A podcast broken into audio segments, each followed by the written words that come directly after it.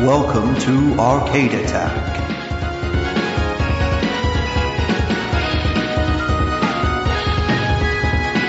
A retro gaming podcast for up to four players.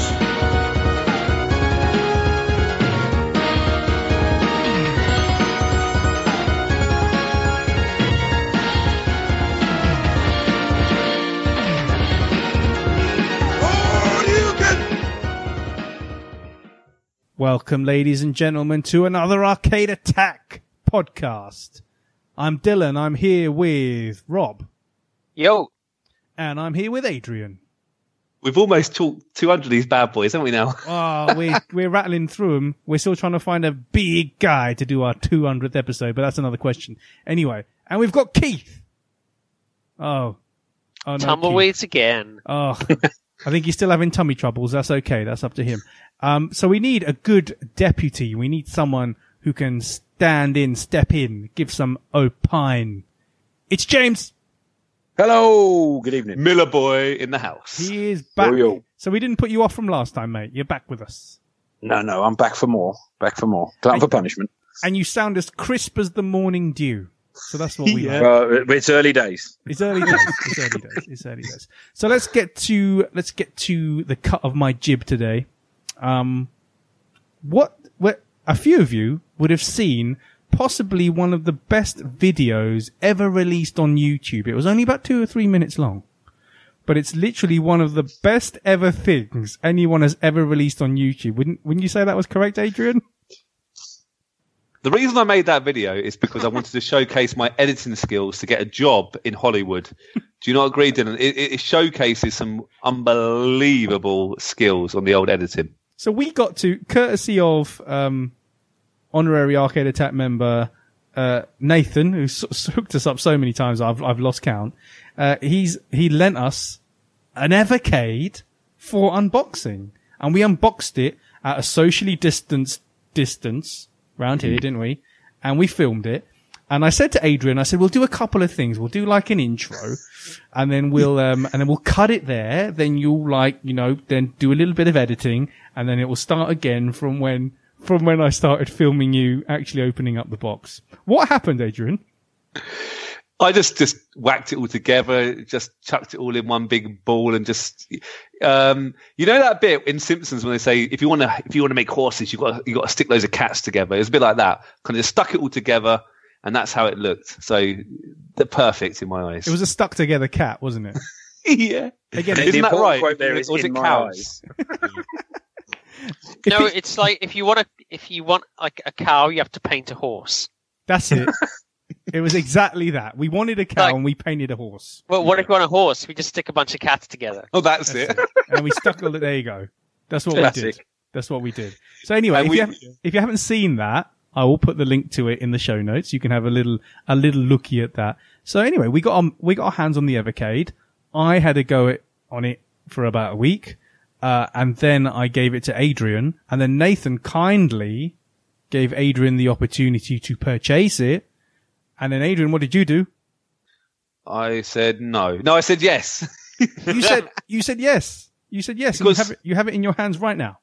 Hopefully, Touchwood, I'll be going to Spain quite soon. Or when you listen to this, I might already be in Spain or I'm back from Spain. You know, scheduling all that.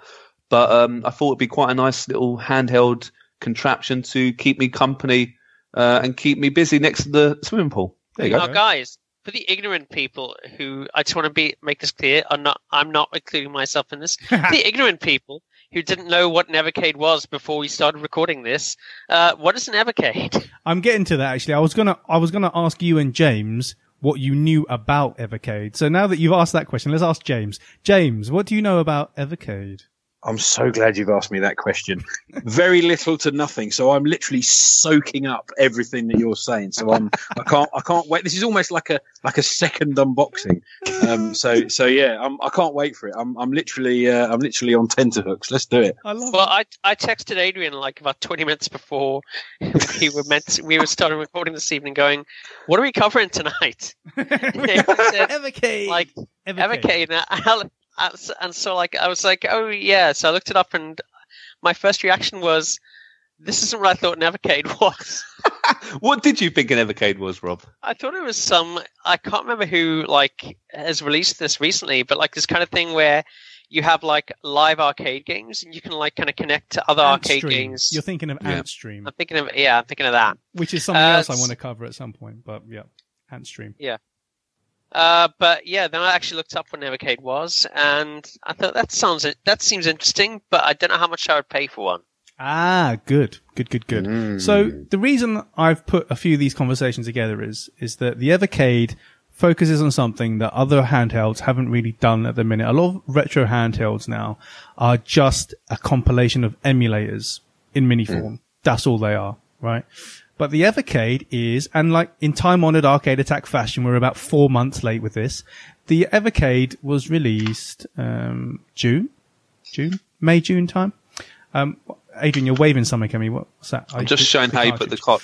So yeah, basically it's a cartridge based retro system where, you know, Evercade, it's all fully licensed. It's all fully licensed stuff.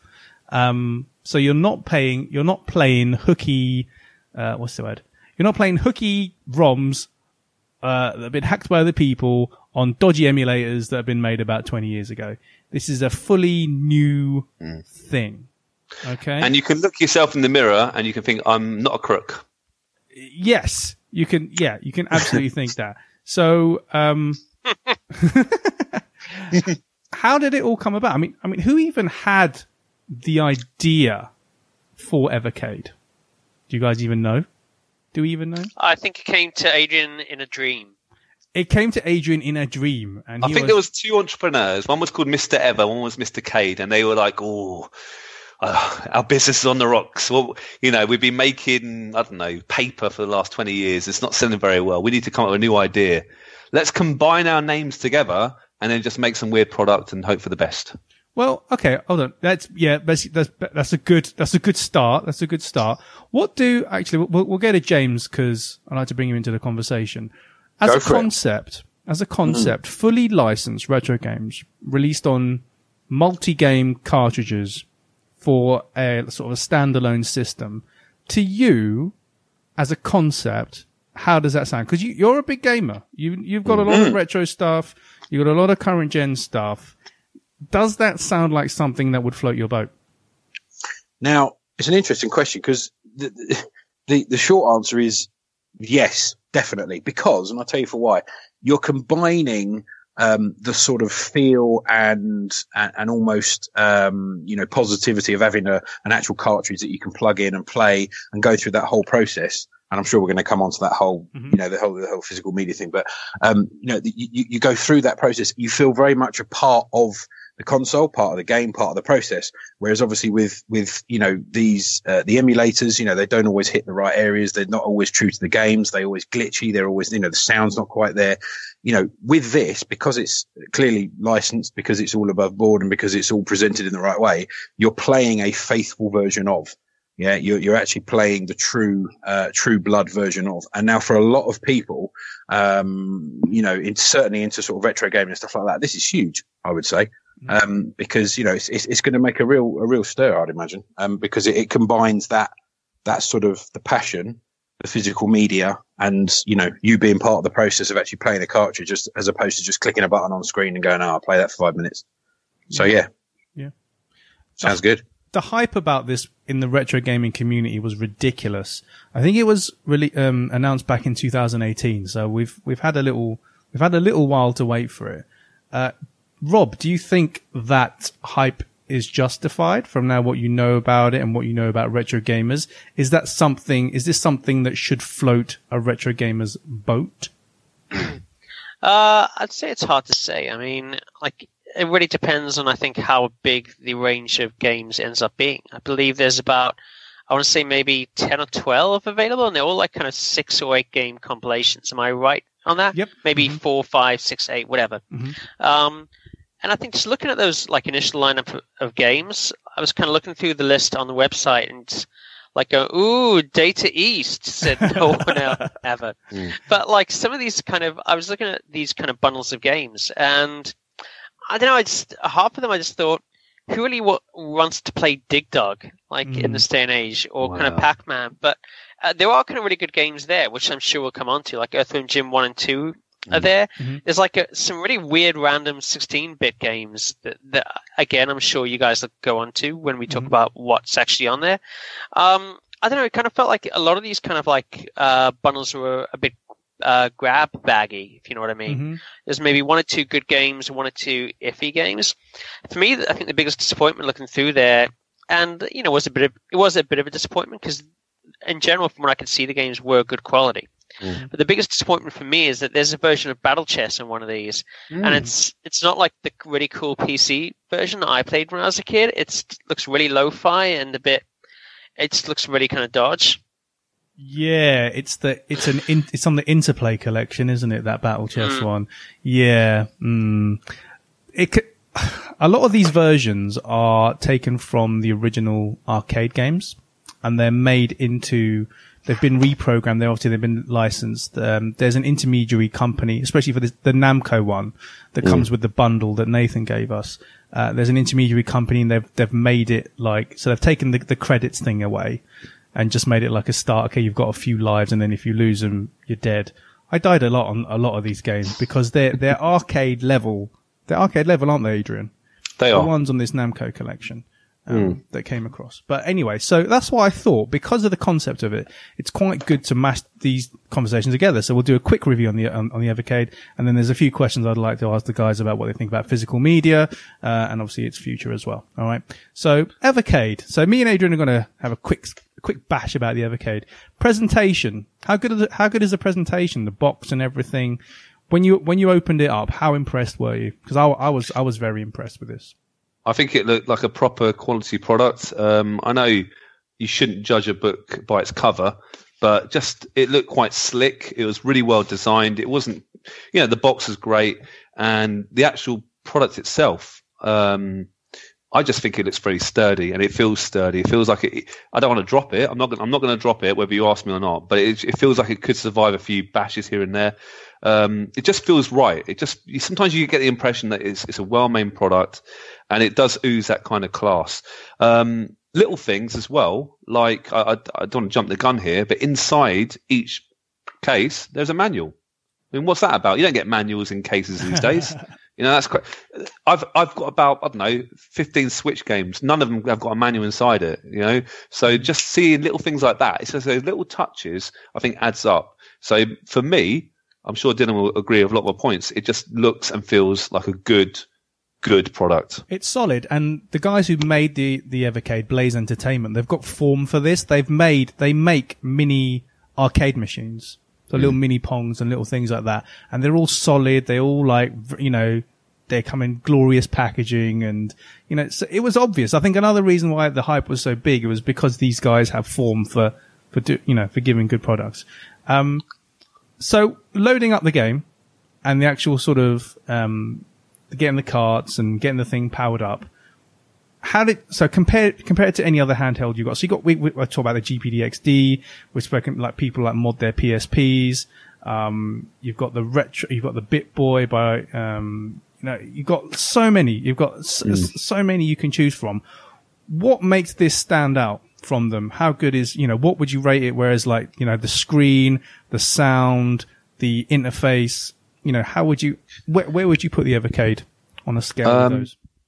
For me personally, because uh, I've given it a bit of a whirl now, it's so simple. You you turn it on and you just choose a game. You just choose a game, and it's just so simple just to click around, uh, and it's sharp. What I like about it is, and it, it's so bright, it's sharp as well. It's a no-brainer for me. It just looks brilliant. Okay, the whole presentation doesn't try too hard. You literally, you see, you see a picture of the cover of the game. You see the game itself. Click on it. Bob's your uncle. Let's play a bit of um, Rad Gravity, whatever it's called. You know? Yeah. Yeah. Yeah, it's a really bright. You know, it's a. I think it's an OLED screen. I don't know if people are going to like going to correct me on that. It looks beautiful. I think it's you know we've got the the white version. It's a lovely thing. It feels good in the palm of your hand. There's no analog input though. It's just a D-pad, isn't it? It's it, admittedly it's an eight direction D-pad, but there's no. They haven't got like a little faux little analog stick like you do on the PSP or anything like that. So you haven't got that. It's not like you haven't got an arcade stick for these arcade games, have you? No, no, and that's a good point actually. Uh, but the D-pad, even though it's only a D-pad, it is a good D-pad if that makes sense. Um, it's got shoulder buttons. It's also got you can actually connect it to your TV. I, I haven't tried that yet, truthfully, but you can whack in an HDMI cable. Uh, and you can actually play your Evercade on the TV. So it's kind of like the Switch, not quite as user friendly, but you can play games port, you know, anywhere you want to play, or also at home on your big screen. Uh, I've heard, I'm, I need to check it out. That actually it's very quite good on the TV. I've heard Yeah. as well. Yep. Um, Yeah. Re- Retro Joe on Twitter, one of the friends of the show. Yeah, he says it's he put it on a 50 inch 4K telly, and Boom. it's, and it's perfect. He says. Wow. So there was a patch. Uh, there wasn't. Um, I think with the initial batch of these, there was a bit of a bug. Uh, but the Evercade guys sent out. I think it might have been a, a lot of the review ones that, that were sent to some of the other guys who got who got those copies. Uh, they were given instructions how to fix it and obviously get it get get it working. Um, but you know that is it's, it's an amazing achievement. It is it's running off its own battery. The battery life is really good. I played it a lot before it even lost. I think one bar Yeah. battery on it. So you're going to take it to on holiday. You, you won't need to charge it for for a couple of days. I don't know. So the Yeah. opposite of the Game Gear. it's the exact Yeah. opposite of the game. Gear. what and I find that quite impressive because Dylan, the screen is really bright. I mean, I've got a I've got a um, Game Boy Advance SP, and that's got a backlit screen, and it's it's good. Yeah. But this takes it to another level, and I know it's there's there's loads of years between the two handhelds. I know that, and I haven't really put loads of time to a PSP and whatnot. But it kind of gets that sort of feel. It's so bright, you do not need uh, to wait for the street lamps to go by when you're playing it. If you get it, the old Uh, game, Adrian, I got I got a question. I got a question for you. So so Yeah. in, in in relation to what you how you felt it, the unit was going to feel versus how it actually handled, what were the differences between the two? Because obviously you had some expectations um, on the basis of that you've played other handhelds before. You know, you've you've seen things come and go. What were the what were the kind of expectations of, of how it handled versus how how it actually feels? It's a good question, and I reckon my answer might differ a bit from Dylan because Dylan only played one cartridge, didn't you? You only played the um, Only had the Namco Namco collection. collection. Yeah. And I'm not here to have a go at the classic arcade arcade games. We love we love them. They're, they're part of our history, but they don't showcase. I don't think what the Evercade can do graphically. Um, for example, one one that I treat myself to a few games. I've got four carts in total. I'll go through in a minute. But one game that I really thought, well, let's see what this bad boy can do is Earthworm Jim 2 because Earthworm Jim 2 is a game that a lot of people thought shouldn't work on the Mega Drive. And you, I, I remember watching. I think it was, it was either Blue Peter or maybe Bad Influence, and they were talking about how this game literally is pushing the Mega Drive to its ultimate limits. It shouldn't really work. That that level where you have to shoot down the sand uh, or sh- to, to make the le- to sort of wake. You, know, you build your own levels. Do you remember that one? You can actually shoot your way through kind of sand and, and build your own sort of levels. Um, shouldn't really be possible. So I thought, well, let's see what the what the Ever, can do. And um, I know Dylan's not really a fan of Earthworm Jim 2, but it's it's a good tester game for this. And I have to say, I really got into it, and it is perfect. There's no lag. It's it's so sharp. It's like proper pixely, but perfect pixels. Um, I, was really impressed. I, I, I had my doubts, to be honest. I thought this it looked quite nice. I thought, well, it's going to just play the old classics. But when you put in a proper meaty game like like that, a proper 16 bit beast, 16 bit beast, it really does showcase what it can do. And you know what? We're talking about future games, but I'm really looking forward to playing a bit of um, Xeno Crisis because I think that will showcase truly if this console, this handheld, could really, uh, really, really be a force to be reckoned with. So again, for people who don't know um, what Xeno Crisis is, we featured on the on the blog a couple of years ago. It's like a Smash TV clone, but better Yep. than that. It's like it's more accessible than Smash TV. It's on multiple. It's on PS4 and stuff. So yeah, seeing that run on an Evercade would be quite something. I think the the good thing is there is a nice mix of 8 bit and 16 stuff. So even if you get in one of the, uh, they don't really keep it to like like segregated. So if you get the Namco or the Interplay collections, things like that, you know they do mix them up, uh, and it's you do really see the quality kind of shine through. And uh, you know people people people are raving about it. People are loving it. It actually ran out of pre-orders in um, in the states, I think. Um, So those guys were desperate to get. So is it a Got a hang of British it. machine, Dylan? Do you know? Is it a It British is. made? It is. I think Blaze Entertainment are, are, based here, so it's something you know. It's something that we that that, that we've. Exp- I don't think we've made it, but the, the guys who designed it are here. It probably was made in China, but uh, but yeah. So we, you know, our guys managed to get it a lot easier than the guys in the states. There's guys in the states still, still trying to get it. In fact, it sold out. I think the next round of pre-orders now isn't due for another few months. So people are having to get their pre-orders in now, uh, and then in a couple of months' time they can get it. So, but the collections is is an odd thing. So we, the, the machine itself is really impressive. I, I like all the, like the see-through buttons as well. I think just to add to that, uh, the sound is good off it. Yep. Yep. It's just you know it's it's a nice bit of kit, but and the thing for me and I, and, and why I didn't want to buy it. I mean Nathan offered it offered it to both of us to buy, and the, the reason I didn't want to buy it is I can't see me keeping buying cartridges for this. It's nice to have that. It has that that nice retro gamer nostalgia of getting a new cart and opening it up. Jamming it into the Evercade, it's a bit tight. Apparently, that does. Give, That's a problem. Yeah, it gets better over time. It gets, yeah. they're a bit tight, so apparently like that that gives with that gives That's with time. No, no. let's No. not go there. No. no, we're not. No, that's not the time for it. It's a family No. show. Come on. We're not that type of podcast. No. Um, but they're they're about fifteen quid each, aren't they? Fifteen. And quid a actually. I, this is where we might disagree a bit, Dylan, because you said that was quite expensive. But for me personally, 15 quid, and actually, I think some of them are, are like 11 quid maybe on Amazon, some of the sort of earlier ones, maybe the 8 bit ones. I actually don't think that's too bad a price. Um, I think 14.99 is not bad for a very classy, well made cartridge and, uh, and so forth. Again, I'm happy to hear Rob and James's view, and also, uh, but Dylan, you deserve to, to come back to me first. But I think that's not a bad price. It's basically So- how so- this would stack up, isn't it? Because, you know, I'm a naughty guy. I've got emulators. I play ROMs. You know, I have access to all of these games. You know, I've got a Lynx emulator on my PSP. I have, you know, it's, I don't have to go too far to actually, to play these games. So, you know, why would I want to keep playing 15 pounds on again and again and again and again?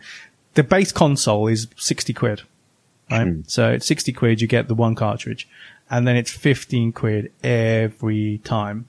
So you're going to be spending like, if this thing goes on for a couple of years, like I think you probably will, you're going to spend hundreds of pounds on it, hundreds of pounds on it to amass a collection of about 200 games. Dill, just to just to jump in, just Go on. just for us um, uh, guys who, who haven't had the pleasure yet. What what? Give us an example, Adrian. What, what give us a typical cartridge that you've got there? What what comes on a standard sort of fifteen pound? What do you get for your money on a cartridge? Well, I've got four of them, and, and the one that Dylan knows well is the Namco Museum Collection One. It's uh, number two, actually, randomly. Uh, it's not number, so it's, it's got number two. That's quite sneaky. Uh, and I'm sure and this is another reason why I, I've got four carts. The numbers don't match up, and I and um, th- I think that's quite clever. And I think that's a little, that's maybe that's a bit snide of me as a business business teacher. But putting numbers, you you don't want to see that number five missing, do you? You want the full set. And that little tr- that's another way of collecting. Um, all right. So for example, Namco, it's got um, uh, it's got 8-bit and 16-bit games on here. It's got 11 games included. You're right, though, Dylan. It's got Pac-Man, the old classics, Dig Dug. And I kind of agree. I didn't put too much time into this particular cart because I'm more of a 16-bit gamer back in the old days. Um, I also got the Atari Collection One. That has got another 20 games included. Um, just it's got Centipede, Adventure, um, Asteroids, the real classics, Missile Command. I mean, good classic Atari games. Again, I got that a little bit drunk on payday. I thought, well, I want a few cartridges. This was this was a 12 quid game. I thought I might as well get it on Amazon. Evil Amazon. But the two cartridges I played the most is the Interplay Collection 2, which only, I say only, only, only includes six games. It's got um, Claymates, Earthworm Jim 2, Clay Fighter 2, Prehistorik Man, Rad Gravity, and the Brainiac, uh, oh, sorry, the Brainies, which I think is a bit of a puzzle game. I haven't had a chance to play all these games yet, but you can. These are prop. These are bit sort of meatier games, and the final one I've got is the Data East Collection one. I think Rob mentioned it very briefly. It's got Bad Dudes, Burger Time, Midnight Resistance. That's one of the games I thought I used to love that, so that's one of the reasons I got it. Side Pocket, Karate Champ, Joe and Mac Two, Fighter uh, Five History, Two Crude Dudes, Magic Drop 2 and Burning Rubber. Um, and that has 10 games on it, obviously. So each cart does have a few games in it, and they are really well presented. I, I they're a bit of a weird mix of games. Okay, there's, uh, I'm sure you guys kind of agree. There's usually kind of one standout game it seems on each cart, one or two sort of really big numbers, and it does seem a little bit like I've thrown a few others just sort of make make the numbers up, which which is a bit of a shame. But I suppose if a company like Interplay put all their best games on one cart, they could never make a, a future a future cartridge, could they? Really? Well, Yeah. I suppose not. I suppose you get bl- sort of going too soon. I suppose, yeah, sort of showing all your cards before you've um before. Because, you, for example, Earthworm Jim One is on a separate cart. It's it's on a you know it's on a it's Interplay Collection One, I believe. They, they kind of spread those out, which is fair enough in a way. Well, I think I think to be honest, if you if you open it up and look at any collection of almost anything that's collectible, you're always going to have certain things which are kind of the you know the standout pieces, but you're also going to value the the not so valuable, the not so um, great pieces because they're part of the collection. They make the collection complete, don't they? Or, or or work towards making the collection complete. So I suppose that translates into this as well. You're going to look and go, oh well, that game's not so great, or that game's not so great, and you're going to but but it's part of the collection. Do you know what I mean? It is. And and and for for for a sort of a, a handheld that, that seemingly you know been out for for five minutes in in in, in the sort of grand scheme of things, um, you know, you want to keep up with that collection for people that want to sort of stay faithful to it. So, you know, the the not so recognisable stuff is is probably as important as the big Hmm. titles because it Uh, completes the collection, doesn't it? And Well, one of the games, yes, I was sorry, say, I think realistically, uh, if you're kind of selling hard cartridge games, you're going to have a minimum production cost. So you can't really kind of, I guess, sell the quote unquote good ones individually because uh, you won't be able to actually make your money back for it. I think in terms of economics, it probably makes sense to kind of charge 11 or 15 pounds. But at that point, you really have to release, like you say, uh, kind of a few of these games at a time, which I guess, and we kind of then go on to the point you made, which you can't really like shoot uh, you know, you can't. I'm not going to use that phrase, but you can't actually, you can't really release all your kind of stuff on in one go. Mm. You can't Well, because well they saved, just sell, No. Well saved. they just send they just sell one cartridge, wouldn't they? So what what Blaze have done is they've gone company by company rather than game by game, knowing that collectors will want to get every single one, and then they can spread it around more. Yeah, so for example, the Oliver Twins, which is going to come out soon, the Oliver Twins collect- collection's got all loads of Dizzy games, other games. You're right; it, it, it kind of makes sense. Um, But if they put no- like the best Dizzy games and the Earthworm Jim games and some of my favorite Atari games on one cartridge, I'd buy the console and one cartridge. Yeah, you know? it kind of forces you. And again, back to the numbers on the on the carts. Am I am I being stupid, or is that a very clever? I've never really It seen is, that before. It is, and it really panders to collectors because you're all going to have them on your shelf.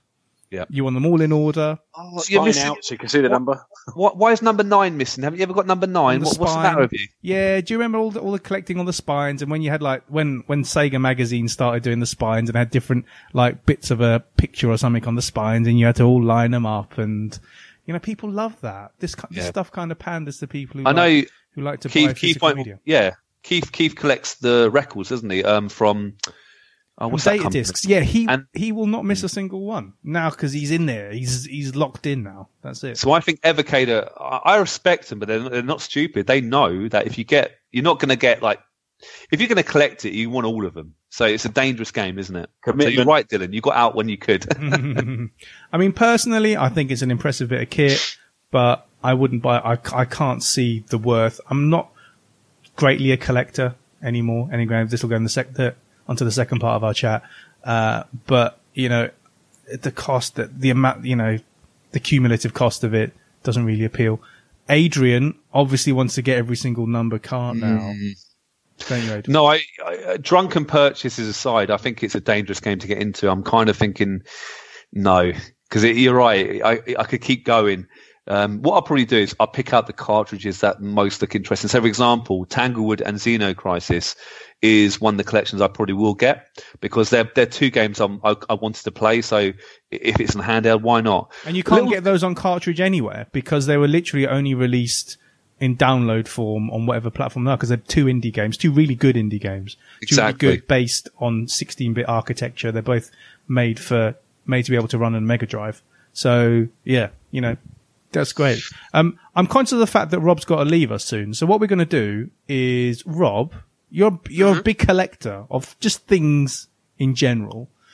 Uh, just kind of summarize your thoughts on Evercade, physical media, physical game media, actually, and you know, sort of the, what what you like to collect and what you're disappointed kind of faded out, and what and what you want to see come back. Yeah, I mean, I don't know if I'd say I'm a massive collector. I think, well, certainly not. I think as much anymore. But back in the day, I used to work in uh, record shops, including like secondhand record stores. Uh, had like hundreds and hundreds and hundreds of CDs.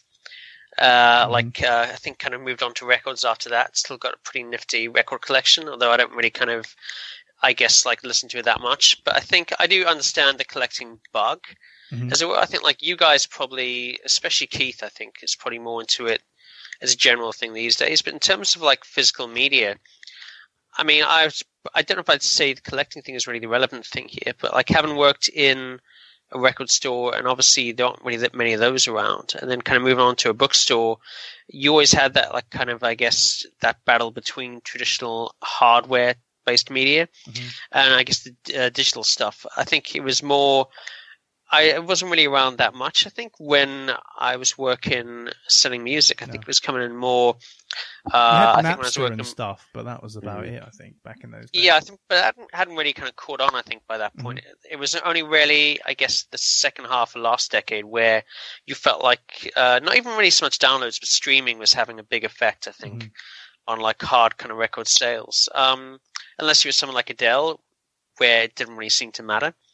But um, no, it's Ugh. actually I was going to say it was more when I was working in bookstores because you had e-readers coming in, and it felt like that.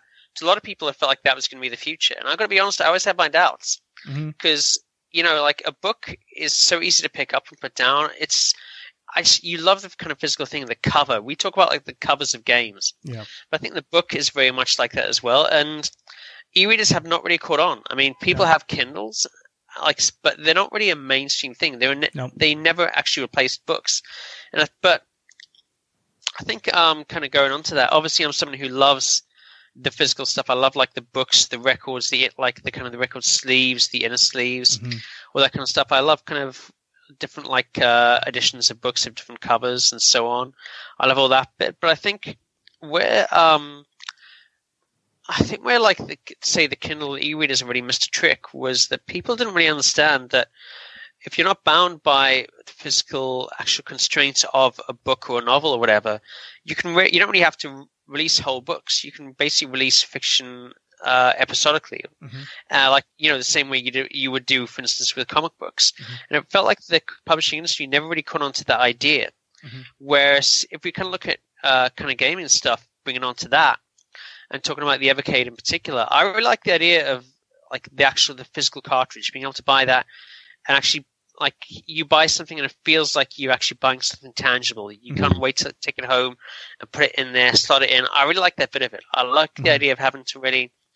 I like the idea of being able to kind of put it in, turn on, and then just start playing. You know, you have to kind of go around. Mhm. round you don't have to sign into like a network or anything Oh, like that. Yeah. hmm But having said that, I think so I know I'm going like a long kind of rant here, whatever, or not rant, but I think having said that, one thing I think the gaming industry has done really well in terms of new games is actually kind of taking advantage of that digital kind of thing. For Mhm. instance, it's something as simple as being able to play with strangers online or friends online, and I think it feels like gaming has really kind of taken that on board and done taken it into new places and done interesting things with it. I don't know if I agree with loot boxes and uh, like on the other side. Uh, no. Would you say actually? Oh, Rob, you've knocked your mute thing again. Uh, coming back. Sorry, yeah, sorry. I was going to say like and, and releasing patches and so on. But I think in general, gaming has actually taken it into new places, and I think that's good. Yeah, so the whole digital concept, right? Yeah, because you because you're you're a big advocate of Spotify. You're probably one of the Mm. you're probably one of actually you're the first person I know that got Spotify as as a listening experience. Say if you had the same album downloaded on Spotify and you had the LP behind you and your record player was all ready to go, which, which one would you choose? Um, it's an interesting question. I think I'd probably, I think like the actual experience of using Spotify has made me used to like the idea of having songs more in playlist form than like in radio station form, then in record form. I feel like if I'm in a certain mood, I love putting a record on, just like sitting back and hearing that kind of superior sound. And like no matter what anyone tells you, vinyl is a far superior sound to, I mean, digital to MP3 certainly. Like, Mhm. and I'd say more than kind of CDs, but that's something else. Anyway, uh, like for that one, I have to be in a particular mood to actually lie back and listen to an entire album. And sometimes I'm in a mood, like with a drink, just kind of really pay attention to it. But Spotify is something I can kind of put on when I'm at work. Yeah. Like I kind of have specific playlists if I'm in specific moods, and I have probably literally dozens of playlists here. Like I think the main one I have is one I just it's just like a default kind of listening playlist. Looking at now, two thousand nine hundred songs. I think I'm one away. That's from crazy. How many hours is that, uh, Rob? Whoa. that. Hun- think it that tells is you. 197 hours according to Oh. this of music. You're okay for a bit then.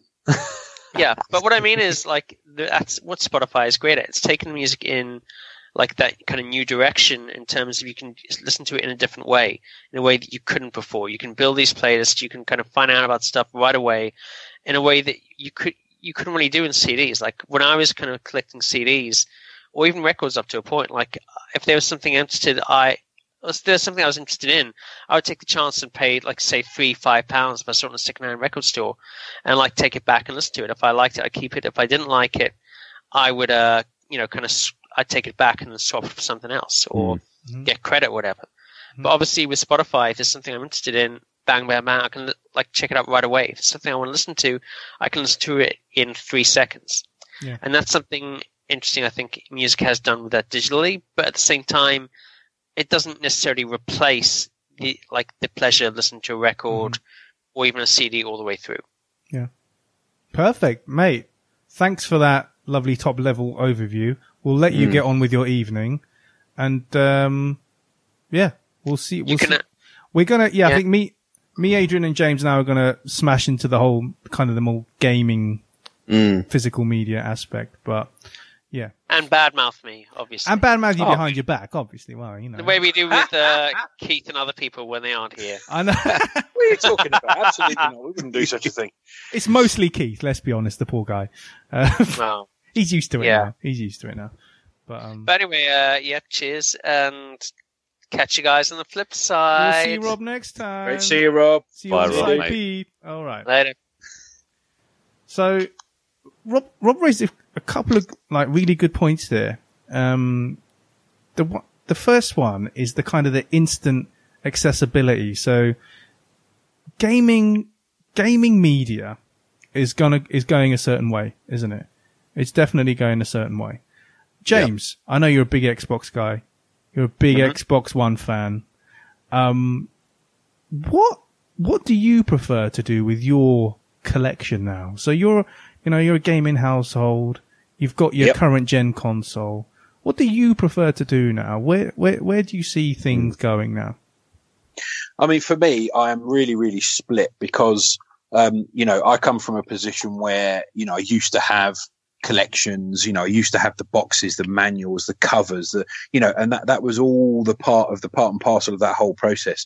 And as it's moved on, um, you know, it, it, it's, it's essentially blatantly obvious that the only thing that kind of keeps this wagon moving, the digital wagon moving is convenience, um, and time saving you know, and forever it will be because we all know that on the consumer market, whether it's games, whether it's music, whether it's, you know, any technology, whatever it is, um, and having come from a, a, you know, an electrical retail background.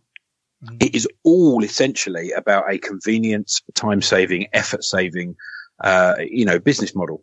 Um, and if you can, if you can save people time and money, um, which essentially, you know, the digital platform purports to do, although not so much on the money side, you end up spending more in, in Mm. many, in many ways. Um, you know, you're, you're, you're saving, it's literally at the click of a, a button, you know, it's at the end of fingertips and people want things yesterday. Yeah. Yeah. Um, and, and the more that appetite gets fed, the more the monster wants it. Yeah.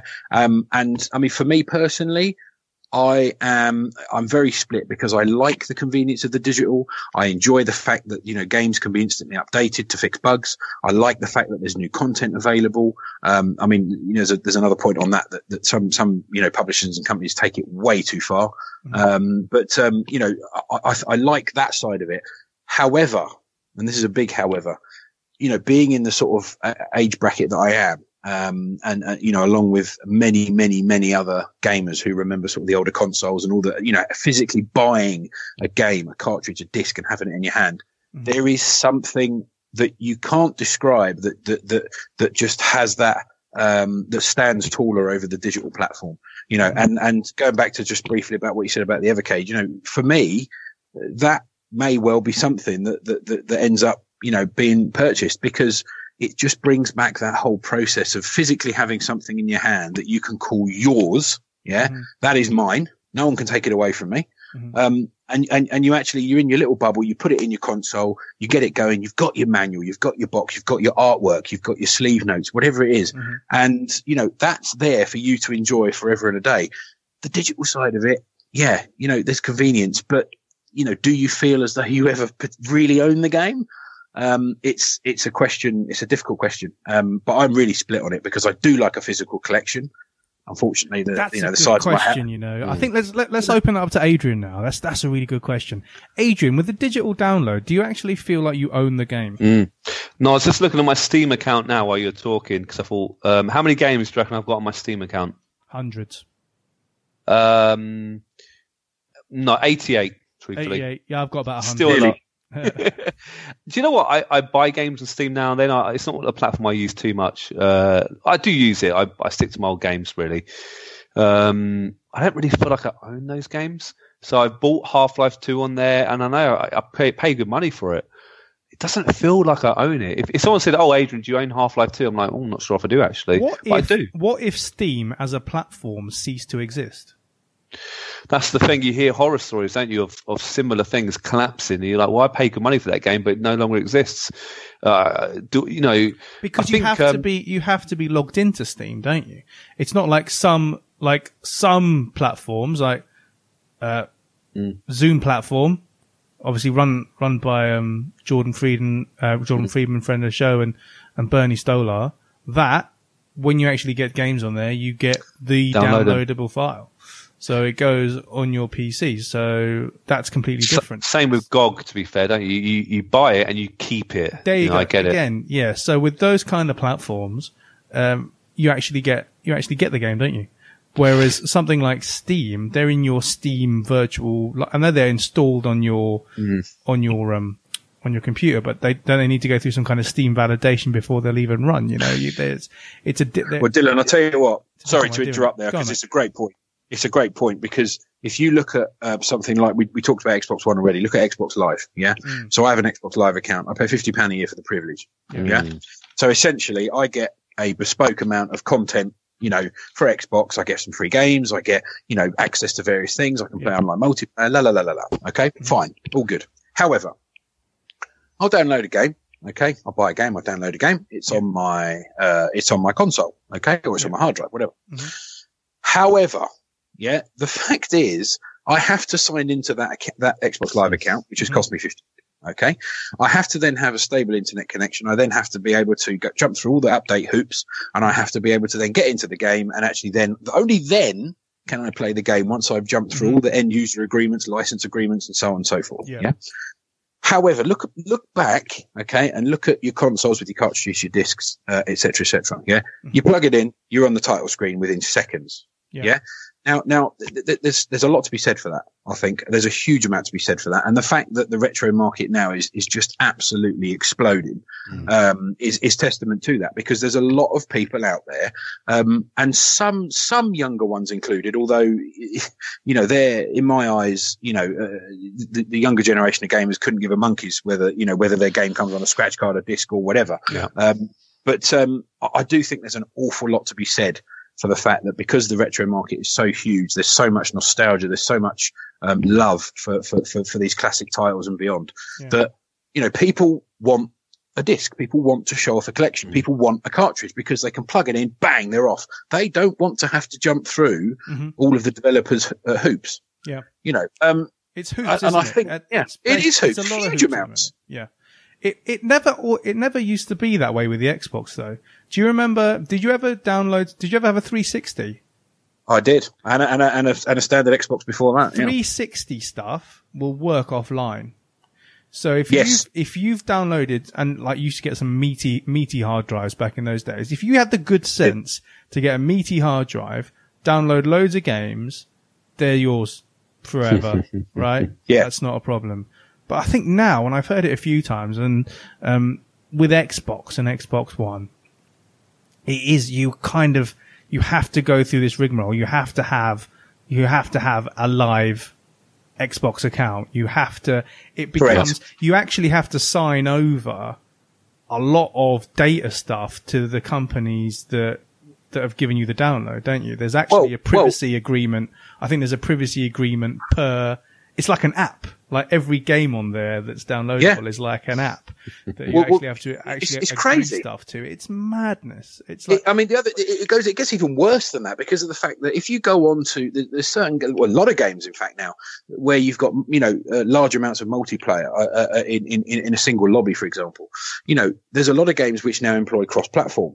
Okay, so with the cross-platform, therein comes another user agreement. Yeah, yes. with with cross-platform. Oh well, we need an update for that. Oh well, hang on, you, you want to play a PlayStation player? Okay, well we need an update for that. Yep. You know, so you've got to, but you know, it, it- it's it's just constant. You know, it can just keep going on forever. I mean, and don't even start me on on things like you know, once you've got the game. Oh well, here's the deluxe edition. That'll cost you Mm. another twenty quid. Mhm. Here's here's here's this edition with ten skins, five guns, and this camouflage. You know, and it's like. It, you know, the younger generation of gamers, that's what they want for Christmas. That's what they want for birthday. You know, my, my nine year old is, is, is like, oh, daddy, can I have some V bucks? You know, for Fortnite. Mm. And, and it's like, it's like, you know, what am I buying here? What am I Mm. buying? You know, and, and, Yeah. and it's Epic, look at yeah, yourself- because yeah. Epic, Epic make Fortnite, right? So say if Cool. they like shut down their servers, and you know, say if the worst happened to them and they went bust or whatever, they'd never go bust. Obviously, they made so much Uh, money. well, not, not, not judging Um, by, not judging by the Travis Scott concert. No. and um, but imagine if they just disappeared. Where would all those V dollars go? All that money. Yeah. in flames well- for buying skins, for buying skins and like uniforms and Smart, though. dances and whatever it is. It's smart But- but- business sense. But that is, yeah. yeah. that's it. That's, that's, that is the new generation of gamers collection. You know, you talk about, you, you talk yeah. about our collection. Well, I, I heard somewhere, I can't remember who told me that teenagers don't collect anymore. They don't really collect anything. It doesn't. It's not important to them. Um, and actually, my son got Overwatch recently on the Switch, and he got a, a case, but inside the case was a card, no cartridge, and you scratched off the card, and it gave you a code, and it was a download code. Ugh. How- what, what a joke is that? Yeah. Yeah, that's that's and that is that is taking place more and more and more. And and and having been um, in you know electrical retail for, for for for over fifteen years, I you know every sort of peak period, um, whether it be Easter, whether it be Black Friday, whether it be Christmas, whatever, you know the the, the situation there'd be just an absolute frenzy for console and game buying. Yeah, um, and it, it got more and more to the point where you know we were dishing out the consoles, and along with the consoles, we were dishing out um, just literally a, a, a small scratch card. It looked like a lottery card, Yeah. you know, and, and, and it was just like, I, I just thought to myself, you know, yeah, I, I- realise that the, the younger, younger generation are probably not going to give two hoots about it. But if you've got someone who's, you know, in the middle of that kind of, I've had an older console and now I'm onto the, the, the new generation, you know, wouldn't it be nice to actually be able to, you know, open a box, um, and, and actually have something and have something to show for the fact that you've got it? I mean, you know, let's let's not forget, let's not sort of bring the owning or not owning into it. You know, it's just part of the it's part of the gift. I mean, the, the gift giving for things like games consoles and games is is massive. The market is huge. Mhm. Um, you know, but would would you not rather open something, you know, and actually have it Yeah. in your hand other than a bit of card? I mean, how disappointing is that? Let's just You know- spitball. yeah, let's just spitball some of the reasons why the, why the industry is going this way. So, big thing about publishing a game back in the day is there was a lot of risk Yeah. getting those cartridges manufactured, getting them to shops. Mm-hmm. You know, it was only the big guns who'd do it with any kind of abandon, and the ones, the little ones that had like the bad games would then go bust, wouldn't they? They just go bust. That's it. Uh, so it negates doing it this way, and indie developers have been doing it for years. I think you know way more than the AAA guys until lately. Is that it completely negates any kind of risk Mm. for the publisher? Because Dylan, you, I don't want to, you know, put you on the spot, but you made a an, a game, didn't you? Turtball. I did. Imagine if you I made bought it. that game 20 years ago. You would James have has to it. release- I have James- it. I bought it. I downloaded it. The Cheers, biggest buddy. fan. But Turtball, if you made it 20 years ago, 15 years ago, you'd have to make cartridges for it or Oh. discs. Uh, would it have? You, you couldn't have. You couldn't have got that gra- the game off the ground. Is that fair? You'd have to do it. Like people did it back in the day via public domains. So you remember like all the little classifieds in the Amiga magazines and stuff. Yeah. And oh my god, did those guys make any money from that? I have. n- I don't think so. I was. I was never tempted to. There was never any reviews of those games anyway. So you got some of them free on on cover discs of magazines. But yeah, there's never. Why was I going to pay like seven, eight quid or whatever? How much they wanted for some like not, like dodgy floppy disk with a like a random game on it? But now it's so easy now. Like there's just there's hundreds and thousands of games out there now. Yeah. Back in our day, there were maybe thousands. Now it's like hundreds of thousands, potentially millions. I don't know. You know. I'll tell you, I'll give you an example, dear. I'll give you an example because that's a really good point. The- the- look at something like No Man's Sky. I know we're skirting into the current no man's look at, look at look at No Man's Sky, yeah. So so so essentially, build as like the game of games, yeah. That you know, the ultimate in, in experience. And and actually, when it launched, as far as I'm aware, it, it was it was met with some horrific criticism. I had Um, it, and it was horrific. It just wasn't the game it was purported to be. No. And now spin forward a little while, yeah. You've got people, you know. Uh, okay, it's not universally adored, but my God, as as, as the rev- the reviews taken a turn for the better. Mhm. But but look, let, let, let- like you say, let, let's let's spin that back. Yeah, let's spin that back. If that was on a disc, you know, on your Mm. PS ones, your PS2s, Mhm. whatever, your, your first Xboxes, you would be dead in the water. That would be game over, lights out, close the curtains. Thanks very much. Yeah. Yeah. Whereas now they've taken a game which basically, you know, people were absolutely hating on, Yeah. spun it round, made some changes, done some updates, done some hefty downloads, Yeah. and look, oh look, the reviews are much better. Yeah. You know, that just that just says it perfectly right there. You can take a horrific game and make it good. You can because No Man's Yeah. Sky was just a plodding mess when they first released it, and and I I spent fifteen quid on it, and I actually gave it to Keith for free. Yeah. I was like, Keith, just have it. I just He- want to get you it out. You my hate house. Keith Yeah. that much. I want to You get it out of paid, my him, house. you paid him another fifteen quid to take it off your hands. I was like, yeah, I was like, mate, you know, have a have a go at this. You'll hate me afterwards, but please have a go. I think you may have given it like one go and then put it down. But um, but now because people are saying right, rather than starting random, you all start from one central point and you actually bump into people and there's a VR mode and all of this other stuff that they've managed to tack on has kept it going. Rather than them having to go back to um, like the drawing board and start a brand new game, they've managed to do that. There was I released a meme on on on the FB page uh, a few months ago now, uh, basically underlining the point that if you got a game back in the day and it was crap, like you said, it was crap. Yeah. Well, deal with it. Job done, isn't it? You deal with it. You know, you play with with it, and, and I'm, yeah, I'm not being funny. I'm there's all there's all some sort of you know guilty pleasures that we have out there. Some games that um, you know you probably want to. Most most Yeah. people would absolutely absolutely bury, but but some of us absolutely love. But you're absolutely right. If it was if it was a bad game, that's it. Lump it. Lump, know. it's gone. Yeah. It- that's it. That's it. You you have, you have to move on. It's a bad game. Yeah. So again, the DLC thing, like you mentioned, you can get like a basic version of a game, but ooh, there's like an extra episode that you can pay like. There's a deluxe quid for. version. There's a- yeah. deluxe version. There's a this version and that version. One of the games I'm really loving at the minute is Witcher Three. But Mm-hmm. I don't mind that because it's cheap as chips now. So you get you can get like the, the basic version for about six seven quid, and um, the two the two extra episodes which I haven't paid for yet apparently add on 50 hours each. So if you Wow. don't want, if you don't want to give up Witcher, then these guys have used the same world and created two separate adventures from it Yeah. that you Right, how much did you pay for that? How much did you pay for those bolt ones? So I think they're only about seven quid each or something. Okay, so so yeah, But, that, that, but, but, but, go on. they have managed to really, really make loads of money out of that because they've, they've Well, already got the they've already got the structure. They just have to put in a few different characters, put in a few different scenarios, and they literally have got all those millions of people that bought The Witcher all mm. buying the DLC stuff.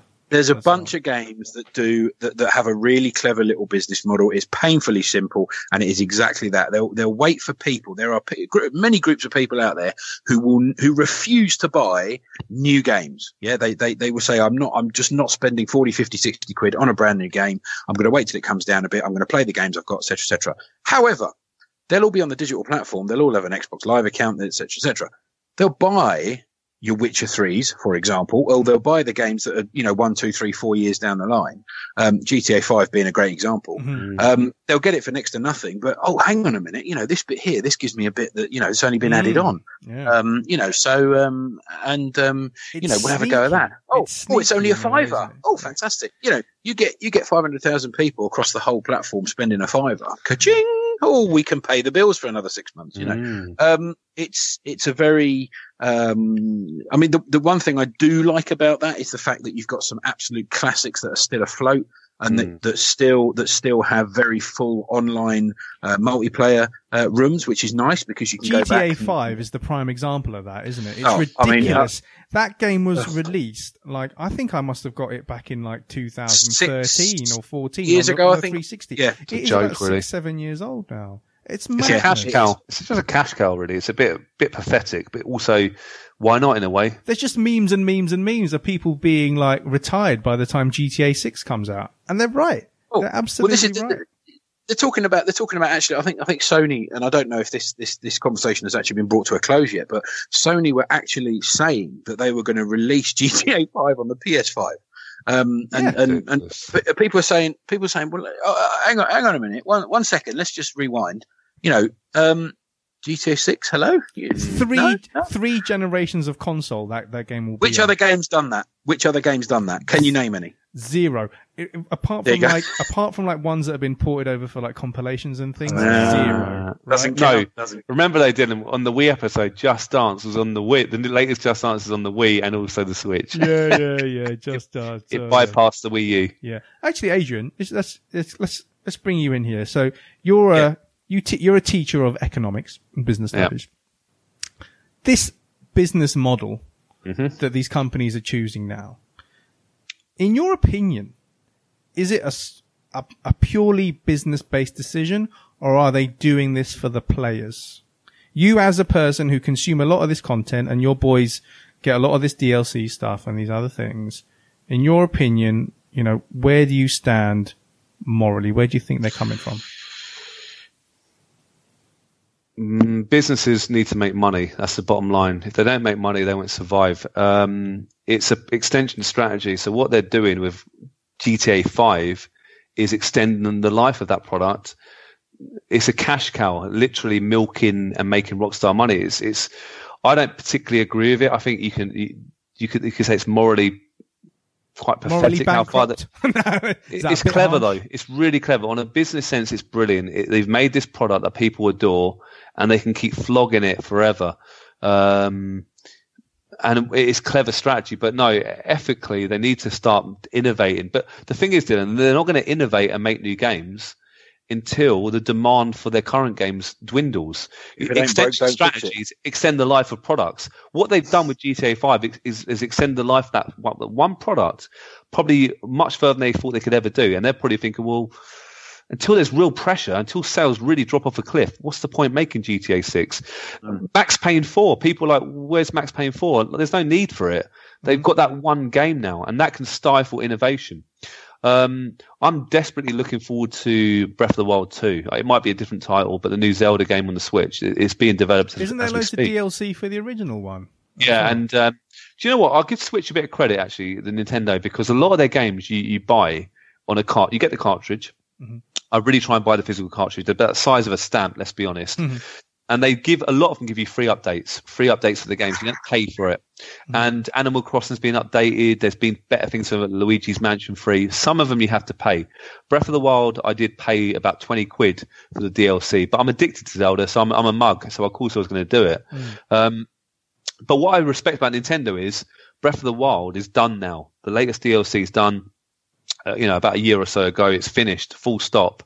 They're working on Breath of the Wild too. They're not. They're not flogging that horse forever. Mhm. So I think Nintendo have just about got it right. They give a free, a few free updates here and there. They update the games. They give you new features for free. Keep the game fresh. And they, if you really want the real Uber versions, you might have to pay a little bit extra, but you still get the cartridge as well. I'm You know? glad you mentioned them. I'm really glad you mentioned them because, and you mentioned Overwatch for the Mm. Switch was just a code, right? Pathetic. Yeah. And it, what what what you're buying are little SD cards, isn't it? A Switch Yeah, game yeah. is like a little SD card, and you pop it in there. But one of those SD cards could hold every single N64 game ever made. That, okay, okay, that's great. But um, but the, the the the the way it's packaged, it's not like an Evercade box, is it? No. If you buy a Switch game, you literally have an empty box and this one tiny SD card in it, don't you? Yeah. What's really annoying is you open it and there's there's flaps where a manual should be. Do you understand? You've got those kind of little two bits pointing Oh out. no, Yeah. how There's no- disappointing! No Switch game I own has a manual. There is no manual. They all have built-in tutorials, and away you go, Oh, isn't it? dearie, this is, dearie This is where we are now. This is where we are now. So we're at a point where games can have unlimited capacity, you know, unlimited, you know, storage, and they don't need to have manuals. You can have a built-in tutorial right in there. Uh, I think, you know, I, I really think Nintendo are going in the same direction as Mic- Microsoft have with the downloadable only Xbox. So I don't know if you guys know, but when they did the whole raft of changes to the Xbox One, the Xbox One S actually had a downloadable only version. Yes, Mm. Yep. Yeah.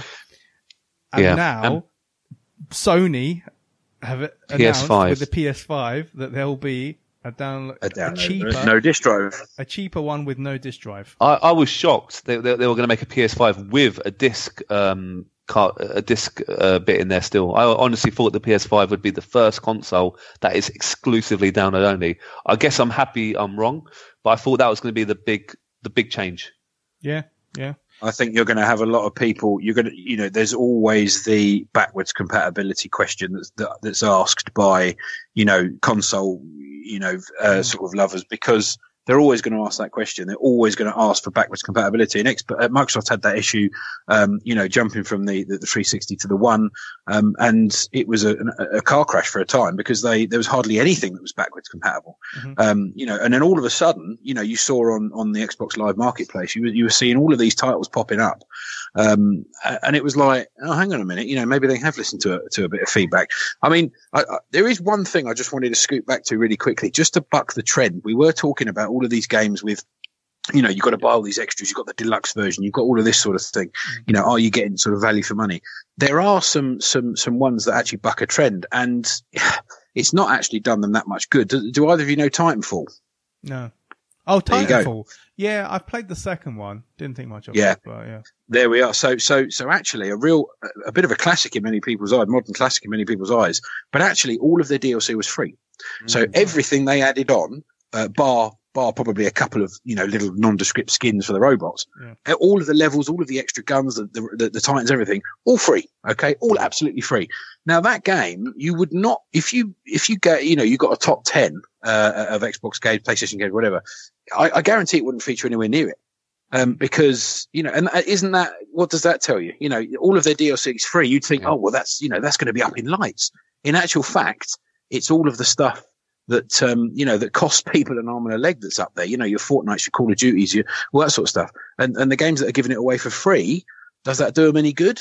You know, the, the data, the data suggests not. So it's only going to go in the digital way, I, I, I believe. But, you know, Um, you know, because of COVID nineteen, cinemas closed down. Uh, many films uh, were postponed. I think what's what's the big film that was postponed? Was it the latest? Uh, James Bond. James, yeah, James Bond. That big, made big news. I can't remember the company, but one company thought, well, let's just forget the cinema. Let's go straight to digital and let's release Trolls 2. Now, I heard that Trolls 2 and that people could buy it was extremely popular.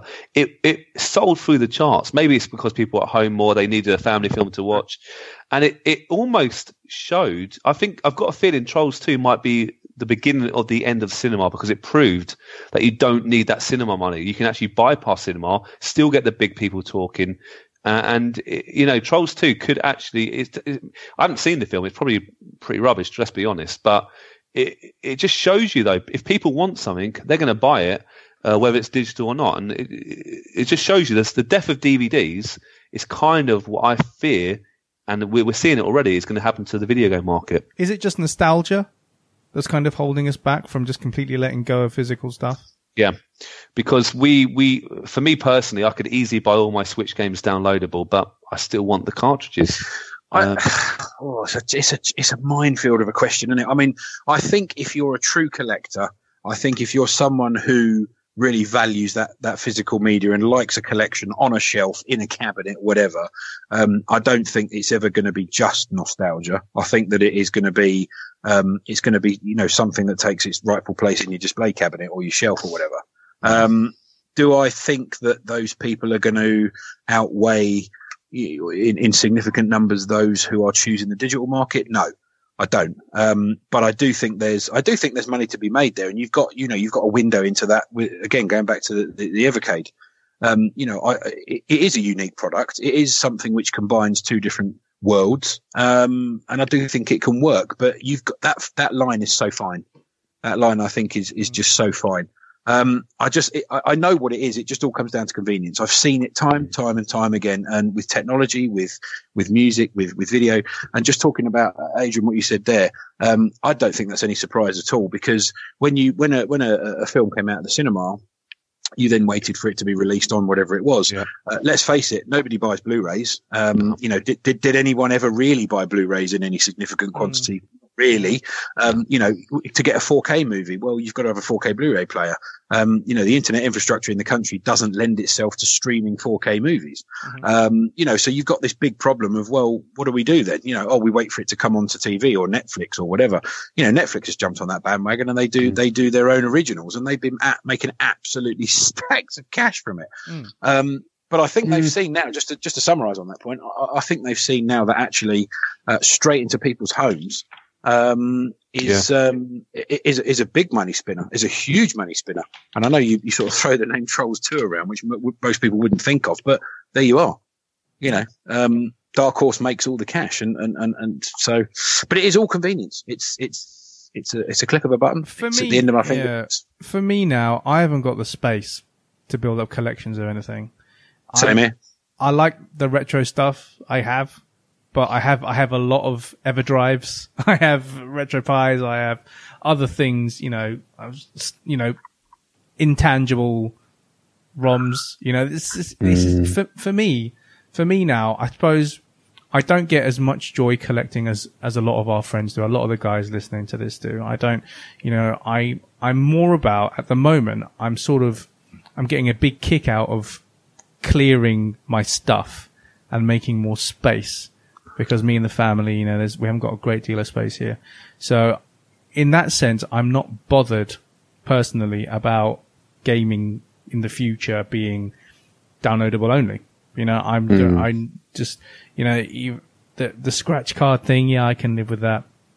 I can go to XY store. I mean, there's always, I mean, there's so many games I haven't played. Like, I'm only getting round to games that were released about three, four years ago.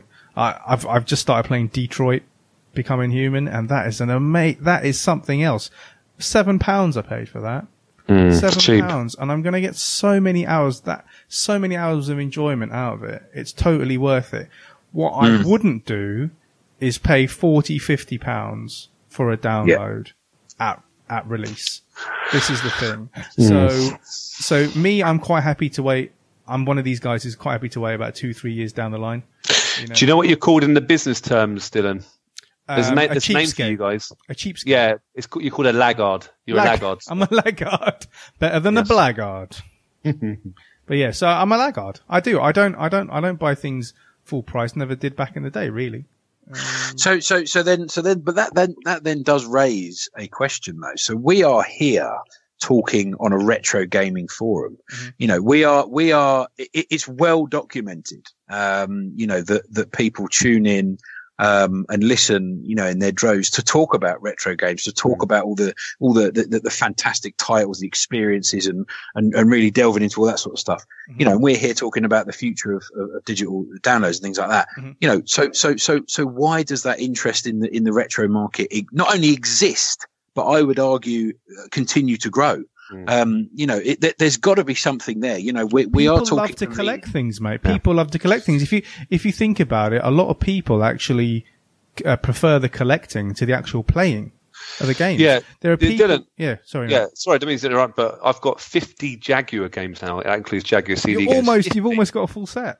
That's mad, isn't it? And you're right. It's it's one of those things. Some of the games I, I've played a couple of times. I might not, might not ever play again Mm-hmm. because I don't particularly like them. I, you know, that's a bit of a harsh thing to say. Club but I Drive. like I like the fact was that Club Drive. Club Drive exactly. I'm waiting for the next um, Jaguar party for that. my, my, my point is, I love to see in the collection. Uh, it's it, and I do think I'm not looking to sell it, you know, but it, it's it is going to go up in value. I think I might be wrong there, but collectors are funny This thing. is the other thing, I suppose, with physical things, physical games as well. They have a resale value, don't they? They do. That's another. That's a kind Can I sell my Steam games? Can you I? can't sell your Steam games. You're actually at some kind. It's a very minimal risk. Well, You're quite a minimal risk of losing them all. Look at look at look at the likes of you know you CEX and, and, and game and stuff like that. You know, that a huge amount of their their income. I know obviously game you know over the, over the last few years has been, has been in trouble, but Mhm. you know you, you look at you look at your CEX and stuff like that. You know, they're still making they're still making money out of um, you know someone coming in and sweeping up a load of second hand games. Mhm. And you know you, you you get caught trying to do that with a digital one. I mean you, you know there's, there's some prison time there. Mhm. Um, but um, But with the new Yeah. releases, you can actually save money doing it that way, can't you? So with Yeah. with um, the download prices on Xbox Store or PlayStation Store or whatever will still be about 40, 50 quid. You're going to CEX and you get it for like 35 quid, 30 quid. You know, someone's already played it already. They've sold it back to them. CEX are making a bit more money. There was, I mean, the Xbox was going to have, the Xbox One, I don't know if you guys remember, it was going to have a feature whereby you couldn't resell a game. So even if you bought the disc, it was Correct. validated like one time, and that was that they were going to do that, weren't they? And then everyone cut, kicked up um, like a like a stink, like I've never seen. I've never They- seen. They literally. I can't see them getting away with that. they made they made Microsoft rewrite all of that. But for some reason, people are quite happy now, and you've seen it with the PS5 um, uh, release and you know the announcement and everything. I don't think if the Xbox One Series X or what they have the hell the new one's called, I don't Series think I don't I don't know if that's going to have a downloadable only version. But people are actually saying, "Wow, it's cheaper to get the downloadable one. I can get all my games downloadable. I'll just then- do that instead." They're literally Well, going, they're- yeah. It's it's it just it's the mind the mind boggles, doesn't it? But I'll tell you what, if all all that all that Sony need to do and Microsoft need to do if they do come up with a downloadable only one, is the fact that they've only got to strike a few deals with a few of the publishing companies. Um, you know, to say, oh well, you know, we'll drop the price of the console, we'll hook in how many million more, um, you know, consumers to buy the console. Um, you give us a little bit, you give us a little bit of commission off all your download sales because they can only download the game. Mhm. Um, you know, and you know, pockets are filled, and um, you know, all the money comes rolling in, and and yes, the console is cheaper, but actually it's false economics because then that person is going to spend more potentially on the download, the extra skins, the V bucks, the extra bits Yeah. and pieces, you know, the guns and all this sort of stuff. And you know, in reality, that sounds absurd because if you said that to someone, they'd go, "Well, no, I'm not going to spend more money. Of course, I'm not." Mhm. Well, you are because you, you're getting the downloadable only version, and you know you can bet your bottom dollar that you're going to be spending money on not just the download but expansions and, and DLC and Mm. stuff. So it's it's a very very clever um, way of um, I say clever. It's it's it, it, it's it's almost quite overt, really. Do you think Um, this but yeah. direction, yeah. do you think this direction will lead to more things like the Evercade? Yes, I do actually. I think because it goes so far one way, people will hark back to the old days, nostalgia. So I do think actually there might be, you know, like the mini, the mini SNESs and mini Mega Drives. I think there might be versions of those, maybe not those particular consoles, but that y- y- you can buy cartridges, collections for those. I, I, yeah, I do. I can see it. Yeah, I, I, I, do, I do think there's a lot to be said for that. I, I, and I think that, um, you know, the, the whole retro market and the way it's growing and the, and, and, and the fact that, you know, you've got so many people listening to the, to, to the pods and looking at the posts and things like that, th- there's a lot to be said for that. You know, if, if people were just dropping off the face of the earth and it was just all going to current gen stuff, then you'd sort of be sitting there scratching your head. But there's a lot of, there's a huge fan base out there that, that crave that, that crave, and I don't think it's just nostalgia. I don't think we can just put it down to nostalgia. There's something else in there. Is it the physical? You know, It's is it the, the physical it? Product? think that's what they're Yeah, it's it's a process. It's a it's it's something you can't put your finger on. It's it's not a tangible thing. Um, you know, and and and again, you know, I reference the the, the Evercade because it really does look like a nifty bit of kit. It's it's sliding that cartridge in, it's switching it on, it's choosing your games. It's Mm-hmm. it's it's just that extra spoke on the wheel. You know, um, that I think it's an itch that a lot of retro gamers need to scratch, and the current gen Yeah. just doesn't do it for them. No, no, it doesn't. But what I do fear though is people will be so used to download only in a few years um, like the current gen, I'm talking the current sort of teenagers, you know, early 20s, they won't really be, they never remember having cartridges or discs. I know it's a long way down the road, but maybe 20, 30 years, people are like, well, I don't want an old Troy Right. Aikman Jaguar game. Never heard of it. What's the point? All right. Well, think about think about vinyl, for example. Yeah. So I, I you know, I uh-huh. DJed for fifteen odd years. I went from vinyl to CD to to download, and and the fact is that that that um, it also tied in with the time in retail. And just just to just to kind of gloss over it quickly, the fact is that vinyl dropped off the face of the earth when you know mm. CDs came along, and it was like, oh, look at this CD, it's amazing. Mm-hmm. Then the digital came along, MP3 players. Yeah, that all came along. That's then then you had your iPods, smashed everything out of the mm-hmm. water. And then, lo and behold, yeah, one Christmas, I remember selling a load of, of, of these small portable LP players, these record players. Yeah. And slowly but surely, every few months, it would build up and up and up and up and up and up and up. And before you knew it, they were releasing entire collections, greatest hits of all the big names in these boxes as a separate purchase Mm, with a record point. player. Yeah. And look now, yeah, vinyl is massive. Mm. Yeah, but, but honestly, it, it, whether it, whether it's the sound, whether it's the, the, the sleeve notes, whether it's the artwork, whatever it is, um, you know, vinyl It's has made a that huge comeback. Yeah. Yeah, and, and I think yeah, the same absolutely. could be said for games. Can we can we talk about Bruce Willis for a second? Is that all right? Yes. Um, we can always talk Hashtag about left Bruce field. Jesus. I'm not his biggest fan. I think he's not a bad actor, but I, he comes across a bit of a grumpy old sod, doesn't he? Is that fair? Yes. A bit moody. moody. But why have I mentioned Bruce Willis? Can you guys think about maybe why I'm, I'm Because in a few about? him? years you'll be able to download him as a skin. Download his consciousness onto a memory stick, to a hard drive. I've got it. Let me get the exact date. I found the actual news article, so it's uh, quite a while ago now. Um, Someone who was relevant, then wasn't, then has come back into being relevant He's again. like the LP of people. Is that what you're saying? He's a vinyl vinyl Bruce Willis. 2012, Bruce Willis took a certain company, Apple, to court because he was worried that his extensive and huge iTunes library would literally turn to nothing when he died. So he's like, who, Oh. he, who, who would take his collection? Would his daughters be able to inherit his all these Apple, you know, albums No. he's bought? No, she wouldn't. Well, he was arguing that they should be able to get it because he's paid for it and that's his product and he should be able to pass it on how he wants. But they're downloads. You know, my Steam account, uh, uh, hopefully Gabe's not listening, Gabe Newell, I do sometimes share my, my son upstairs. He, he, we, we, you know, we have to, we can't play at the same time, but he dips in out on my Steam account now and then. I'm sorry, Mr. Newell, if you're listening. I do apologize. um, I do like Steam, but my point is, if I do, you know, if, if I hit the bucket, who's getting my Steam games? But Yeah. but then but then you go go back to what you were saying about uh, Bruce Willis and having his, his power with, with Apple. There was another there was another situation there where they they were there was actual criminal proceedings that were taking place and they needed to access a certain account. Um, you know, and even the FBI couldn't actually get the rights to access this person's phone. Um, you know, I mean, if the FBI can't do it, then the rest of us have got no hope. Yeah. Yeah. So I mean, the, the fact and, and that, I was going to make a joke fact- about the Daily Mirror, but I better not. oh, but it just plays into the fact that as soon as you agree to that, you know, and and and license and usual license agreement, um, you know, you are you are bound by those terms, and they can pretty much set as many hoops up as you like. Um, whereas you know you're free and easy with a cartridge or, or a disc in your hand, so to speak. Uh, Suppose. So suppose there- there's another there's another little kind of angle from this. And I think I think it was Faith that that mentioned it because um, Adrian put out a few things on social media about what people think, and it started a whole lot of stuff that we can't read. Oh, it can't- lit Can't read it all. so we can't. We're not going to read any of it.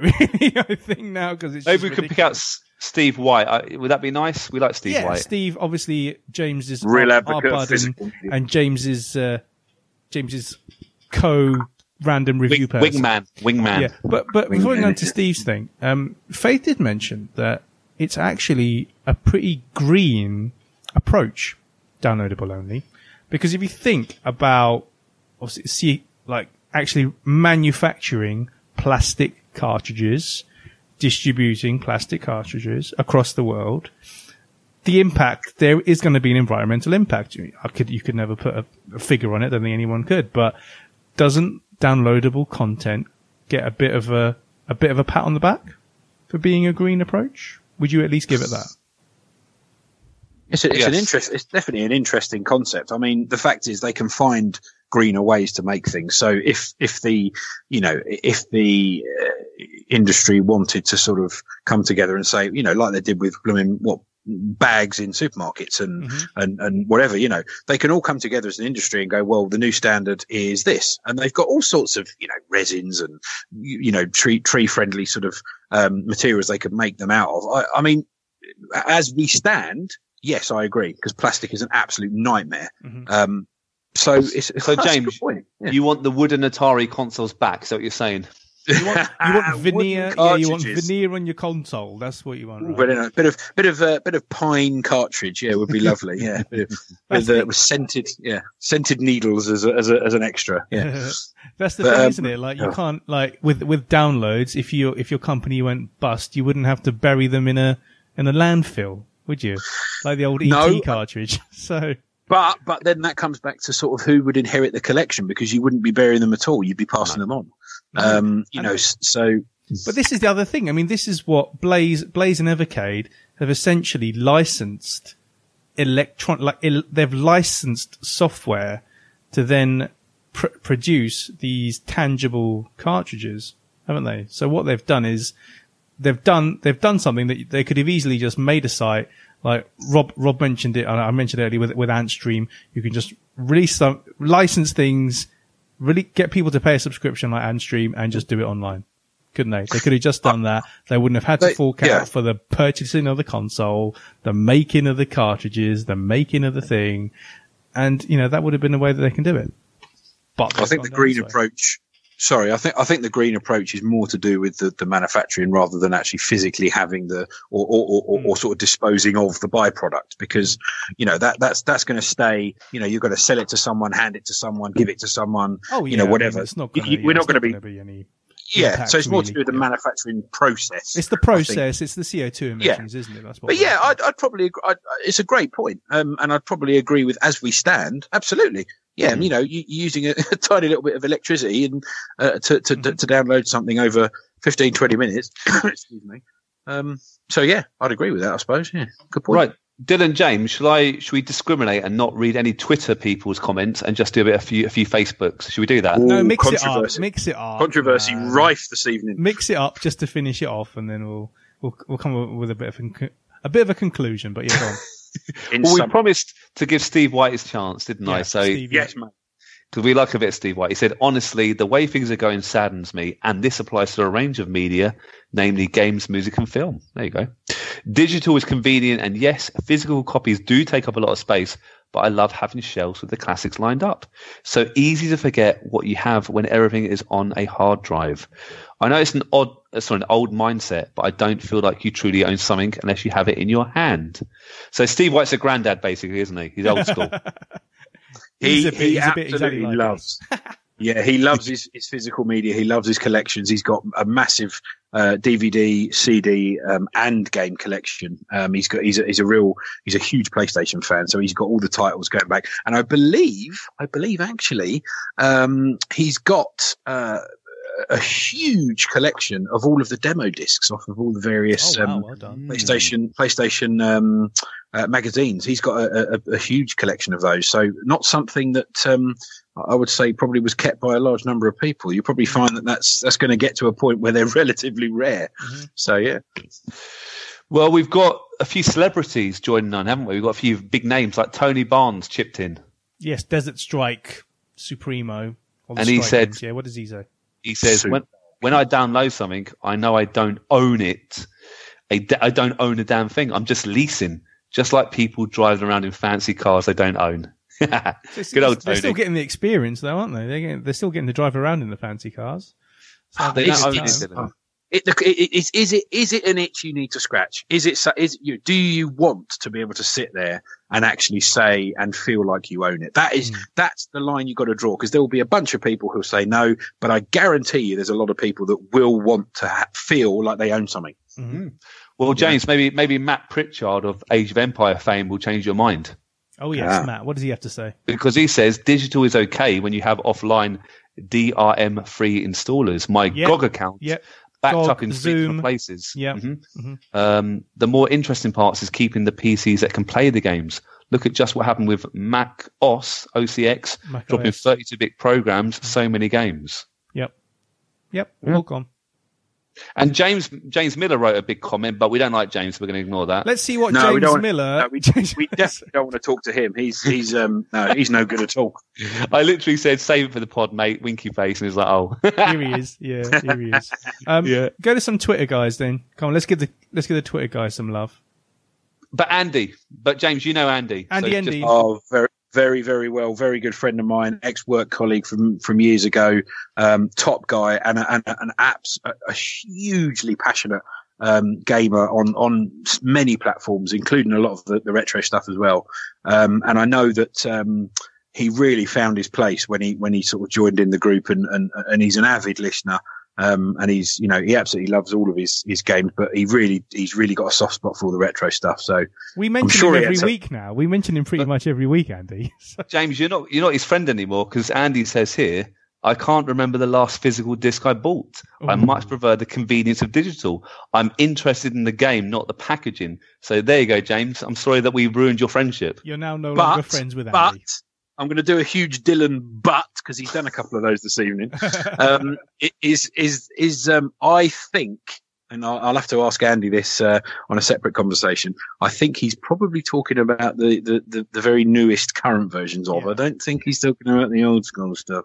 So, or even or even the interim stuff. You know, your, your 316 or whatever. But I'll have to find that out. I'll have to grill him. I'll have to give him a grilling.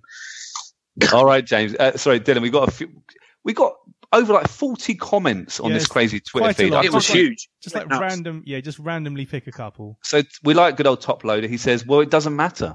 I'm getting buried with my games anyway after my own eventual slow, slow old age death, There and go. I'm with him. I'm going to be buried that's with my Jaguar uh, games." post there. Then yeah, no, not, not Thanks, dressing it up. Um, we just so many people. It's like crazy. Um, let's chip. Well, all right, here we go. T- um, TV games. There you go. He's got a picture of a lemon as his kind of avatar. nice. Evercade are just reselling what's already available physically. Not really a solution. I'm happy to buy digital if there's no alternative. That said, I'd be worried about long-term availability. Oof. There you go. I mean, I, I- I think the fact that there's been so many comments on that subject, I think speaks volumes that people still feel very passionate about it. Um, and I, I dare say probably have a, a- still have a soft spot for the physical media. I know your, your Andys and whatnot, you know, notwithstanding, but it, the fact that it's driven that kind of conversation says that there's still a conversation to be had. You know, current, Um, yeah. I mean, I suppose as as a as a conclusion, is current gen gaming going to mourn the loss of physical media? Mm. Well, I know someone who would. He's literally called collectoritis. Oh, And he says, or she, when the day comes that only physical games are releasing for now consoles, or all consoles go digital only, then I'll stop buying the consoles. whoa. That's There you that's go. big. I- that is big. that is going in hard. That is goaded hard. But exactly. But no, Adrian, you know what? Per- personally, if Nintendo said that the next Switch was going to be downloadable only, you wouldn't have your little SD cards, would you be upset? Yeah. Uh, would I still buy the console? Probably, because let's be honest, Nintendo um, is Zelda exclusive. So if I want to play a Zelda game, I'd have to buy the console. So yes, I'd be upset. I wouldn't be happy about it, but I would begrudgingly do it. Okay. Um, personally, I'm not bothered about about the demise of physical media. I think I am a laggard. I'm not gonna I'm not gonna fork out 40, 50 quid for a download, but I will wait. A You couple of laggard. years. I'm a laggard. I love I love the Game Pass. I know I've mentioned it a lot on the Streets of Rage pod. Oh, the game. lo- James, he gets commission, mate, so he has to say it at I least love- three times. I love Game Pass because it's like such a minimal like thing that you're paying, and you can have you have so many games. You can just rattle through whatever you want, and then you can just cancel your your subscription when you want. Are we moving to a subscription type based type system in the future? Yeah, possibly. You know, we we got to the point where where Game Pass will release stuff that's just been released on there. You know, people people signed up to that might not have to pay the 30, 40, 50 quid to get the game. So we might be moving to a subscription, a subscription, uh, a subscription only basis type thing. I will pick up the occasional retro thing. Mm, I like collecting Game Boy cards, for example. They're quite small. I like they're quite kitsch. They remind me of when I used to play when I was about 10, 11 years old. Uh, I like kind of into like the odd SNES cartridge here and there. So I, I do, you know, physical media in a nostalgic sense still means a lot for me. But, and CDs, oh my god, I got, I got a personal CD player the other day, 15 quid. Best 15 quid I think I've ever spent in like, the, you know, the last, the last, the last couple of years at least. Uh, and then you can enjoy my own CDs and I'll be like, oh, get out this album or this Britpop, like, you know, compilation CD, stick that on, put my headphones on. Beautiful. But as far as the future is concerned, personally, no, not bothered. Um, you know, if if someone said, they put a gun to my head and said, you have to buy a PS5, Dylan, you got to buy a PS5, uh, I'll get, I'd get the downloadable one because again, Would you? yeah, because the Blu-ray thing again, like James said, is redundant, isn't it? A Blu-ray display, like all all of the all of the games that you can get on PS5 will be downloadable as well. So why would you? I mean, if you want, if you were that, if you were that bothered about obviously saving a bit of money, and if CEX and that was still around, and you could get some kind of trade in value to then kind of just pay a bit more then to enjoy another game, and if you wanted to keep doing that, then that's fine. But like I said, I'm a laggard, man. I'm a laggard. I'll wait a couple You're of proud. years. I don't need to, yeah. I don't need to keep reselling my games. Um, but James, what do you think? What's, what's your sort of final, final take on everything? So if I'm being brutally honest, there's always there's always a small part of me which does like to have a collection of some sort. Yeah, and games is, is included in that. However, the overriding kind of majority feeling is that, you know, it's convenient, it's easy, it's good for me to be able to, you know, click on, download, access and get on and update something in, in, you know, whether it be in a subscription format or, or, uh, you know, whatever the, the, the form of, um, you, you know, process you've got to go through on the digital platform. So I'm kind of with you on that, although there is a just a small part of me that would would would dearly love a, a nice big gaming collection. Um, I've got you know I've got a decent amount of uh, Mega Drive games and uh, some PC classics and some DS and stuff like that. So you know I've got a nice little humble collection, but so that kind of whets that appetite a little bit. But yeah, I mean the digital the digital side of things it's pure convenience. It saves time.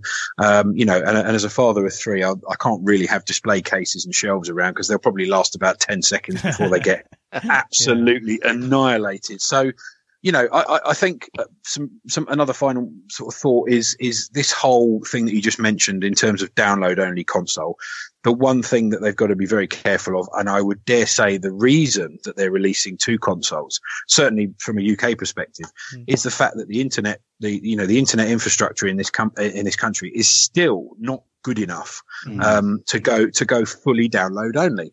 You know, you've got people like you know you've got certain games. Um, you know, Activision. I'm looking at you here, Like Warzone take, and you know, stuff. like you, mate. Warzone. I mean, I downloaded. I I I, I got the downloadable version. yeah. Um, and um, I mean, I downloaded. There was about five components to this thing, and each of them was about 25 gig. oh. Yeah. And now my, my internet's pretty decent. Yeah. However, it took absolutely forever, Yeah. you know, and, and, you know, then you got all the updates and each update is 25, 30, 40 gig, you know, and the, the internet infrastructure. I mean, you think about people that are still going on, you know, five, 10 meg out in the stick somewhere, Oh god. you know, the, the, the, the infrastructure just is not there. we haven't for- even for- for- spoken about Stadia. We mm. haven't even mm. spoken about Google Stadia. So if it goes to mm. download only, then is it going to go to streamable only, where you never have to upgrade your machine? It's just Yeah, that will happen. It's just like a Netflix. So for life, you just pay like ten pound a month or whatever for life, and you've got current gen gaming It, directly it, it into would your home. it would be there already if it wasn't for the internet infrastructure. Exactly. I mean, it, it's. I think it's like only certain sections of America get it properly, don't they? Like, Yeah. I mean, you can get gigs, you know, one gig internet, two gig internet. I know Virgin were testing it a few years ago.